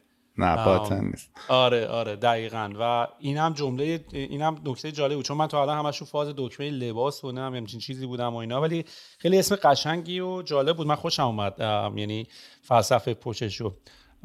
و نه احتمالاً ما تا 10 سال دیگه حتی هم اگه باشین هنوز ریلیونت هست، یعنی حالا یه بحثی هست همچنان که الان این دکمه هنوز روی آیفون یا دکمه این کاله هنوز تلفونه، یعنی هنوز آیکانش هنوز آیکان تلفونه. حالا ما هم بادی لنگویج توری جسچرش اینجوریه که میگیم تلفن بزنم، هم که الان به نگاه میکنی از آیکانش چیزه که حالا یه آرگومنتی تو توییتر بود که اگه قرار باشه این آیکون عوض شه، چون دیگه نسلی اومده که دیگه اصلا ندیده روتری تلفن یا از این تلفنایی که اینجوری میچرخه یا گوشی داشته باشه، که احتمالاً میگفتن احتمالاً آیکونش میشه شبیه کیپد، شبیه مثلا دکمه های 1 2 3 4 5 شبهشون سیلوئت آیکونا، یا حتی دکمه سیو یه فلاپی دیسکه که الان دیگه هیچ کی نمیفهمه، یعنی این نسلی که دیگه به دنیا اومده دیگه فلاپی دیسک نداره، اصلا آیکونا رو هم نمیفهمه. بنابراین این چالش ها وجود داره، ولی تا یه زمانی فکر کنم زنده خواهد بود، تا زمانی که بهش برسیم. و اتفاقا من فکر کنم بعضی از اینترفیس ها زنده خواهند بود ریگاردلس آف این که زمان چقدر بگذره یا نه، یعنی از زمانی که یعنی بدون توجه به این که چقدر زمان ازش میگذره. ببین مثلا این تکتایل بودن دکمه خب فیدبکه، یعنی مثلا من اینو چند بار به تجربه کردم، یعنی مثلا اولا که خب حالا مک اومد، رید اومد این دکمه رو باترفلای کیورد کرد، اون از زمانی که کلیک میکنی تا زمانی که مثلا ریسپانس بده که روش بیادش میگن travel time، اونقدر travel timeش کم بود یا زیاد بود البته منطقاً، که مینوشتی خیلی احساس اینسینک نمیکردی داری تایپ میکنی و چیزی که رو تصویر میبینی اصلا کلا حس خوبی هم بهت نمیداد. از زمانی که دکمه میرسه بهت کف و دوباره میاد بالا، بهش میگن travel time دکمه. و یا من یه هدفون سونی گرفتم که این سونی WXH، سونی هم ریده با این انتخاب اسمش توی سریال، تو انتخابیه WXH 1050 360، بعد که دکمه والیومش و اینا تاچ بود و این تکتایل فیدبک رو نداشت که من بتونم کلیک کنم، فیزیکال احساسش کنم، دکمه رفت و اومد بیرون. بنابراین من فکر می‌کنم همیشه برای اینترفیس های تاچ خیلی جالب نیستن برای همه چی، یعنی تو بعضی جا مثلا ریموت کنترل به نظر من نمیتونه خیلی حالا تاچ بشه، مگر اینکه بستگی به میدیومش داره البته، ولی بستگی داره. ولی به نظر من همیشه فضا هست، یعنی هنوز دوباره الان این مثلا کیبوردهای برنامه‌نویسان هنوز که هنوز از مکانیک گنده دکمه مکانیک آساره، مکانیکال کیبورد است. بنابراین همیشه برای زمان هست. اگه ما بخوایم با شما کار بکنیم، یعنی ما هم الان می‌خوایم سایت مارکتینگ اون یه دستی بکشیم خیلی پریمیوم ترش بکنیم و به اصطلاح می‌خوایم بریم آپ مارکت و می‌خوایم مثلا مشتریای گنده تری رو هم جذبش بکنیم، و اگر قرار باشه مثلا فرض کن الان این یه سشنه که من و تو رفتیم رو زوم، عملا داریم این کار رو الان انجام میدیم، چطوری این سشن رو رانش میکنیم؟ میخوای یه رول پلی تور بریم مثلا ببینیم چطوری میتونیم، چون فکر کنم جالبه، یعنی من خودم هم میخوام ببینم چجوری میتونیم دیلو بگیریم و هم بقیه هم آشنا شن که مثلا چه تیپ سوالایی رو یه ایجنسی میپرسه یا باید آماده بشن برای اینکه جوابش بدن وقتی میخوام با یه ایجنسی اصلا کانتاکت کنم به کار کردن. من اتفاقا یه ببینم اگه دم دستمه اسکرینمو شیر کنم. آره من اتفاقا با یه سری ایجنسی کار کرده بودم، یعنی فایلی که خودم برای ایجنسی آماده کرده بودم، بذار بیارمش اصلا نوشنم رو با کنم، ایجنسی سرچ ری سریع اینا. این مثلا من یه همچین فایلی آماده کرده بودم، کوشر اسکرینم این دنیای قبل از نوشن رو من اصلا یادم نمیاد. آره منم یادم نمیاد. ما با نترو چند تا مطالب اینا می‌خواستیم ازشون RFP برامون بفرستن، request for proposal، یعنی ما بهشون میگیم چی می‌خوایم request for proposal که اونا به ما برگردن به ما کد بدن. من یه همچین فایل درست کرده بودم. این فایل خیلی قدیمی هم است، مال 2020 احتمالاً مال 3 سال پیش و ایناست. نترو اند ترایب، موقع اسمش ترایب بود. یه فایل درست کردم ار استوری که اصلا داستان ما چیه و بعدش what is tribe یا tribe رو توضیح داده بودم، product overview رو براشون آورده بودم که product overview اون چیه، یعنی می‌خواستن قشنگ اونا بدونن ما چی هستیم. engineering need اون رو براشون آورده بودم که آقا ما چقدر engineering need و چقدر به مهندسان QA تیم می‌خوایم، one time full engineer می‌خوایم، platform تیم می‌خوایم، دو تا full time engineer immediately می‌خوایم، enterprise تیم می‌خوایم، اینا رو از ایجنسی می‌خواستیم بگیریم به جای اینکه دونه دونه هایر کنیم. branding and design اون رو نوشته بودم آقا مثلا اینا کیوردایی که می‌خوام با اسم tribe اسوشییت بشه، مثل استک، مثل مایا، مثل استون ایج، مثل ابورجینال. یه سری مود بورد براشون فرستاده بودم که آقا مثلا ما میخوایم، من این سب کارو میخوام برای ترایب مثلا دوست دارم، و رود مپ اونجا هم براشون فرستاده بودم که آقا مثلا ما یه همچین رود مپی داریم و بعد یه سری مایلستون و از این داستانا. من یه همچین فایل رو اول من ارسال کردم برای ایجنسی‌ها تا اونا بیان به ما بگن که اینا چی میخوان. آره ما اینو فرستادیم برای ایجنسیه، تازه برای اولین بار که ایجنسی اینا رو ببینه که بعد بگیم اونا پروپوزال برای ما بفرستن. ببین خیلی به هر حال خیلی حرفه‌ای بود، یعنی کاش واقعا همه کلاینت بتونن یه همچین کاری بکنن، واقعا پیش نمیاد. خب تماس میگیرم میگن مثلا ما یه وبسایت میخوایم، ما یه استراتژی مارکتینگ میخوایم، بعد دیگه نمیدونیم باید چی بگیم دیگه، بنابراین یه فرمی داریم یه عالم سوال داره که پر میکنن، دقیقاً میرسن به یه همچین چیزی که مثل مال توئه که آخرش هم پر نمیشه.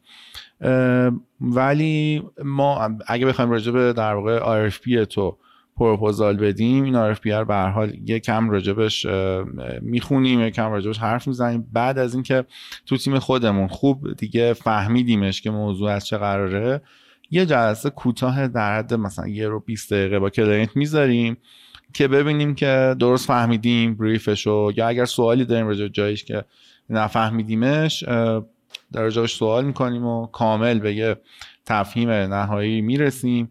بعد شروع میکنیم به ایجاد پروپوزال. حالا پروپوزال های ما احتمالاً خیلی به ندرت تو ایرانی همچین سیستمی داشته باشه، پروپوزالی که حالا خیلی طولانیه و معمولاً هم با زبان انگلیسیه، علتش هم احتمالاً خودت میدونی یه عالم اصطلاح تخصصی وجود داره که واقعاً معنی کردنشون اصلا معنی امکان پذیر نیست، ما باید یه عالم فینگلیش بنویسیم تو پروپوزاله. پروپوزال در قالب یه جور وبسایت یا یه جور لندینگ پیج برای شما ارسال میشه که من به تقلب که میرسونم اینه که از اون طرف وقتی که تو داری این پروپوزال رو میبینی مطالعهش میکنی، ما کامل داریم بیهیویر کسی که پروپوزال باز کرده میبینیم، کاملا میفهمیم که کجا رفته، کجا بیشتر استوب کرده، چند ثانیه روی این بوده و به یه دیدگاهی میرسیم که کلاینتمون چقدر اصلا پروپوزال فهمیده. بعد از 1-2 روز اگه ببینیم که هی باز کرده، مثلا چند ثانیه رفته، هی اسکیپ کرده رفته جلو، دقیقا اونجا مثلا یه تماس میگیریم باهاش که آقا مثلا اگه واقعا فکر میکنیم مثلا پیچیده است، ما میایم آنلاین برات پرزنت میکنیم، یا اصلا حضوری برات میایم پرزنت میکنیم. یه کار باحال دیگه هم که کردیم تو پروپوزالمون، یه چت آنلاین وجود داره که واقعا هم کار میکنه، هر جایی از پروپوزال همون لحظه که تو چیزی برات عجیب غریبه یا متوجهش نشدی میتونی آنلاین با بچهای ما صحبت بکنی و در واقع بفهمی که اون موضوعی که ما تو پروپوزال دادیم چیه. خود پروپوزال رو هم میتونی ساین بکنی، برای ما ایمیل میشه، بعد دیگه اکانت منیجر میره برای قسمت بعدی دیگه، مسائل حقوقی و قراردادیش. ولی روی خود پروپوزاله و روی خود RFP کلی وقت میذاریم، واقعا به یه تفهیم خیلی خوبی میرسیم با کلاینت. و روی پروپوزاله فقط هم این نیست که یه جنرال وجود داشته باشه، به هر حال ما هم برای صنایع مختلف یک سری زیرساخت‌های جنرالی وجود داره برامون هست و اینو میسازیم. ولی میایم میگیم آقا ما میخوایم این کارو بکنیم، بنچمارک هم حتی میکنیم، ایدهامون رو میگیم، تکنولوژی‌ها رو، حتی ما معماری اطلاعات هم تو جایی که فهمیده باشیم تو پروپوزال داریم ارائه میدیم. یعنی واقعا یه چیز ارزشمندیه و اونجا تو میفهمی که واقعا ما این کاره هستیم یا نه، میتونی واقعا تصمیم بگیری که با ما میتونی کار کنی یا نه. و بارها شده که خود پروپوزال رو من واقعا دیدم که خب شرکت گرفته اصلا با خود همون انگار که یه کوک بوک باشه و اینو برده رفته مثلا کارشو برده جلو، خب به نتیجه هم نرسیده آخرش هم هیچی.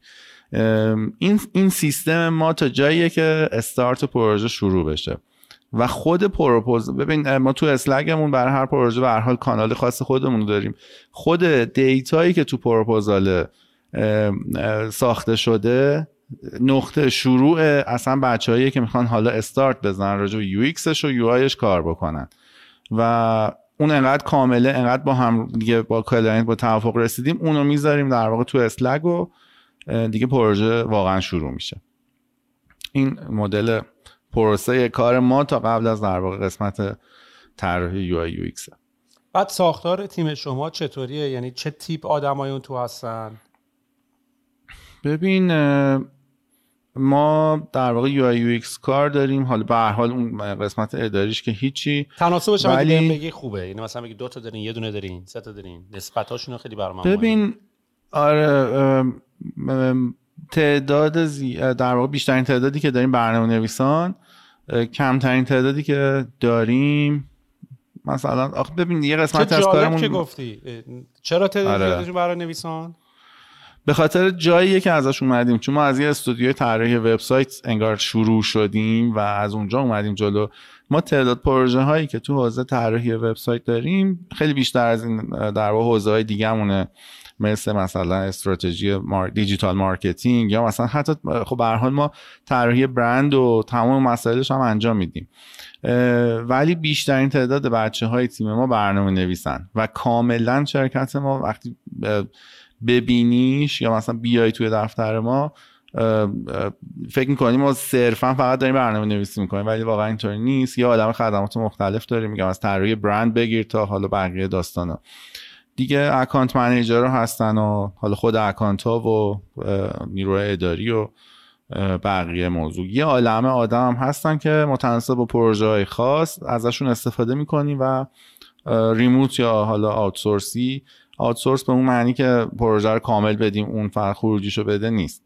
نیروهایی ان که امروز میخوایم باشون کار بکنیم، فردا ممکنه پروژه نباشه و باشون همکاری میکنیم و این اتفاقا خیلی هم بهمون کمک کرده دستمون باز باشه، بتونیم اجایل تر بریم جلو. این هم داستان تیم ما. ولی یکی این که تو همین پادکست که احتمالاً بچهای خودم گوش میدن، میخوام بهت بگم که دکمه فقط فرزاد نیست، یه عالمه آدمن که شبانه روز دارن زحمت میکشن و کار میکنن. من از همینجا واقعا ممنونم ازشون. فکر نمیکنم که موفقیت دکمه فقط منم و یه نفری هم هست تو زندگیم که اگر که نبود من دیگه فکر میکنم واقعا به هیچ جایی نمیرسیدم، که اونم حتما این پادکست رو میبینه و میدونه که من دارم راجع به کی حرف میزنم. عالی. نه دمت هم گرم و من واقعا هم فکر بکنم که یه زمانی اون اوایل آدما وقتی از بقیه تشکر میکردن واقعا فازت این بود که میخواستی فاز لیدرشپ و اینجور چیزها رو آدم به عنوان صفت نشون بده که نه من هستم میفهمم و اینا، ولی بعد از یه مدتی واقعا به این معنیش فکر میبری که واقعا من هیچ کاری نمیکنم و بقیه دارن همه کارا رو میکنن و این به واقعا به باور میرسه و یعنی دیگه اصلا از سر خضوع و نمیدونم هامبل بودن نیست، من تشکر ویژه‌ایه، یعنی که واقعا منم از دوستانم، از کسایی که باهاشون دارم کار میکنم، یعنی اینطوری هم کارهای همدیگه رو امپلیفای میکنیم، میدونی، یعنی باعث میشه اصلا که یه کاری به وجود بیاد. یعنی واقعا اون کسی هم که شوتو میزنه و گل میشه اگه پاس گل رو نگیره گل نمیزنه، و برعکسش اونم اگه گل نزنه پاسه اصلا معلوم نمیشه که پاس خفنی بوده. یعنی واقعا همه کارا اینطوریه، یعنی اینا رو که هم میذاری تازه داینامیکشون میفهمی. یا مثلا همون مربی که کنار زمینه، خب بدون تیمش هیچ کاری نمیتونه بکنه دیگه. دقیقاً منم از این دید میبینم، نه استایل هامبل بودن و استایل لیدرشپ و اینا ندارم، نه اصلا از همه‌شون ممنونم همینجا واقعا. دمت گرم آقا، بسی مشتی هستی، خیلی خیلی لذت بردیم. اتفاقا میگم با ایجنسی صحبت کردن جاش خالی بود که اینم صحبتشو کردیم. حالا باز اتفاقا من بیشتر دوست دارم به سمت این کریتیویتی و اینا بریم و حتی توی دیسکاشن های آینده بشین راجع به همین داستانای کریتیویتی صحبت بکنیم، و یعنی اصلا نه کریتیویتی بشینیم مثلا فاز هنری برداریم، مثلا اون کتابه رو من خیلی دوست دارم یه بار مثلا با هم قرار بذاریم بشینیم بخونیم، بعد یه پادکست بزنیم راجعش بحث بکنیم که خیلی تاپیکای جذاب و جالبی داره. آره من خیلی پایم اون کارو بکنیم، و اینکه من و تو هم با هم در تماس باشیم. من فکر کنم قرارم بود یه حالا من عارفی بهت ندادم، ولی تو قرار شد یه نگاه تو چند تا وبسایت برام فرستادی که گفتی شبیه اینا، که من فکر کنم حالا برای یعنی من شاید من برات سایت بفرستم، یعنی من باید بگم آقا من شبیه اینا مد نظرمه، چون سایت ما هم برای سایت استارتاپ دیگه قرار نیست و هنری باشه و موج دریا بیاد و آهنگ پخش دیگه، میدونی. بنابراین آره مثلا من لینیر دات اپ، این ایشو ترکره من واقعا اینا خیلی اتفاقا به نظر من کیس استادی جالب بیان. این لینیر داتا یه ایشو ترکره که رفته به جنگ جیرا و آسانا و این داستانا، و اصلا داستان اینه که ایشو ترکر هم باید انجویبل باشه برای استفاده، یعنی باید از استفاده کردن از یه ایشو ترکر لذت ببری. همون کاری که نوشن با نوت تیکینگ کرد. نوشن که حتی الان هم نوشن دیگه ترکیده، ولی قبلا یعنی نوشن زمانی که اومد وارد بازی شد، خب چه میدونم اورنوت بود و نوتس بود و تکست پد نوت پلاس هم چیزی برای ویندوز و اینا بود و این داستانا. بعد اصلا نوشن که اومد اصلا نوت تیکینگ لذت بخش شد، یعنی اصلا فاز یه جور چیز میگرفتی، نویسنده میگرفتی، انقدر که این تر و تمیز بود و زن مود بود و این بلاک های مختلف رو داشت و میتونستی یه پاراگراف رو بگیری ببری بالا، خلاصه کارهای جذابی توش کرد، ولی کلا نوشتن رو لذت بخش کرد. این نکته که اصلا خیلی سخته بهش دقت کردم.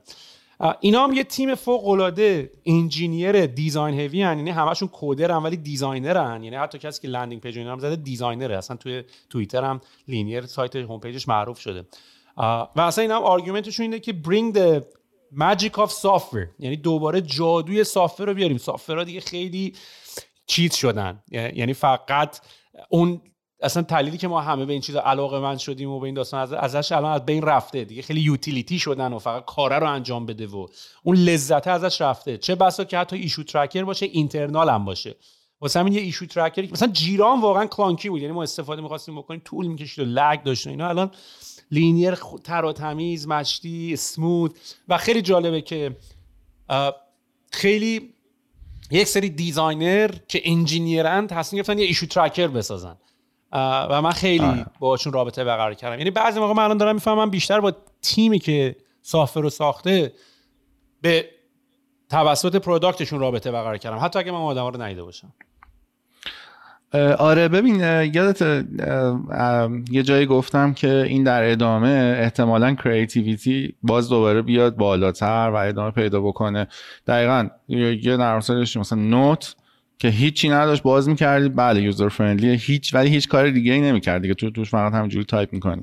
بعد نوشن اومد، کریتیویتی نوشن میتونه توی در واقع کپی رایتش باشه، میتونه توی نحوه استفاده از فانکشن‌های مختلف باشه، ابزاراش باشه. ببین کریتیویتی صرفاً آرت نیست، صرفاً هم ویژوال نیست، و این دقیقاً من اونجایی که داشتم راجع به کریتیویتی حرف می‌زدم یه همچین چیزایی تو فکرمه که دقیقاً نوشن اتفاقاً با یه عالمه ابزار جدید، با یه کوهی از ابزار میاد و اونو میبره جلو. دقیقاً منم دارم همینطوری فکر میکنم. فکر کنم بازش هم کردی. آره این رید میشه، یعنی مثلا لینیر دات اپ رید میش اینطوریه که this is not a manifesto, this is not a codex, not a white paper and not a secret master plan. و بعد اینجوری که story about magic، بعد میبینی کارهای ریز رو میبینی. بعد قشنگ اون اپل 2 رو گذاشته که نماد کریتیویتی بود وقتی تو دنیای کامپیوتری که خیلی یه چیزی بود که فقط برای گیکا و انجینیر و اینا بود. و حتی صدای مودم رو گذاشته، صدای مودم قدیم هست، حالا من اینجا فکر کنم پلی کنم آدیوش پخش نشه، شاید هم بشه ولی نمیدونم تو میشنوی این صدا رو یا نه. الان من دارم میشنوم. حالا این صدای اون مودمه که با دایلاب وصل می‌شدیم و گذاشته و میگه چه روزایی بود اون موقع و این روزا دیگه رفته و دیگه سافر به اون بانمکی و بامزگی نیست و سافرها دیگه خیلی بورین شدن و خیلی به سمتی رفتن که اصلا اون جذابیت قدیمو نداره و اینا اصلا اینطوریه که آقا ما می‌خوایم ماجیک سافر، جادوی سافر رو دوباره با پروداکت‌های خیلی مشی ساختن برگردونیم و واقعا هم پروداکت خیلی تر و تمیزی و خوبیه. و جالبش هم اینه که کسایی هم که اینو دیزاین کردن they are engineers not necessarily designers. این لزوما دیزاینر نیستن. دمت گرم حاجی، خیلی حال کردم. میگم بشینیم باز دوباره بحثو بازش بکنیم و واردش بشیم. حتما امیدوارم که 10 سال دیگه هم باشه و دکمه هم همچنان رلوانت باشه. مرسی خیلی ممنونم ازت و دمت هم گرم. راهت هم که دیگه پرفکته. مرسی، من که کلی ازت یاد گرفتم و امیدوارم بازم ببینمت. و همچنین بسی مشتی هستی. مرسی. و پرطرف قربونت. مرسی. فعلا خدا. Selling a little or a lot? Shopify helps you do your thing however you cha-ching. Shopify is the global commerce platform that helps you sell at every stage of your business. From the launch your online shop stage to the first real-life store stage, all the way to the did we just hit a million orders stage, Shopify is there to help you grow. Shopify helps you turn browsers into buyers with the internet's best converting checkout. 36% better on average compared to other leading commerce platforms. Because businesses that grow, grow with Shopify. Get a $1 per month trial period at shopify.com/work. Shopify.com/work. Hello, this is Danny Pellegrino, host of the Everything Iconic podcast, and I'm here to tell you all about Splash Refresher, because hydration is mandatory, but boring is not. Now, I love my water, but if I don't spice it up, I'm not going to finish what I took out of the fridge. That's why I love my Splash Refresher, which is flavorful, delicious, bright, hydrating, and 0 calories. The wild berry flavor is my fave. No, wait, is the pineapple mango flavor my fave? You know what? All 5 craveable Splash Refresher flavors are my fave because they're so delicious. So get hydrated and enjoy it with Splash Refresher. Acast powers the world's best podcasts. Here's a show that we recommend. The Real Housewives is a guilty pleasure for most. But if you're looking to not feel guilty about that pleasure, tune in to Everything Iconic with me, Danny Pellegrino, where I break down all the messy moments and behind-the-scenes antics of Bravo's popular franchise. And on Everything Iconic, I also interview celebrity guests like Kelly Ripa, Keke Palmer, Drew Barrymore, Cameron Diaz, and more about their guilty pleasures, their past work, and so much more. So if you're pop culture obsessed and find yourself watching way too much reality TV like me, tune in to Everything Iconic with Danny Pellegrino, wherever you listen to podcasts. Acast helps creators launch, grow, and monetize their podcasts everywhere. Acast.com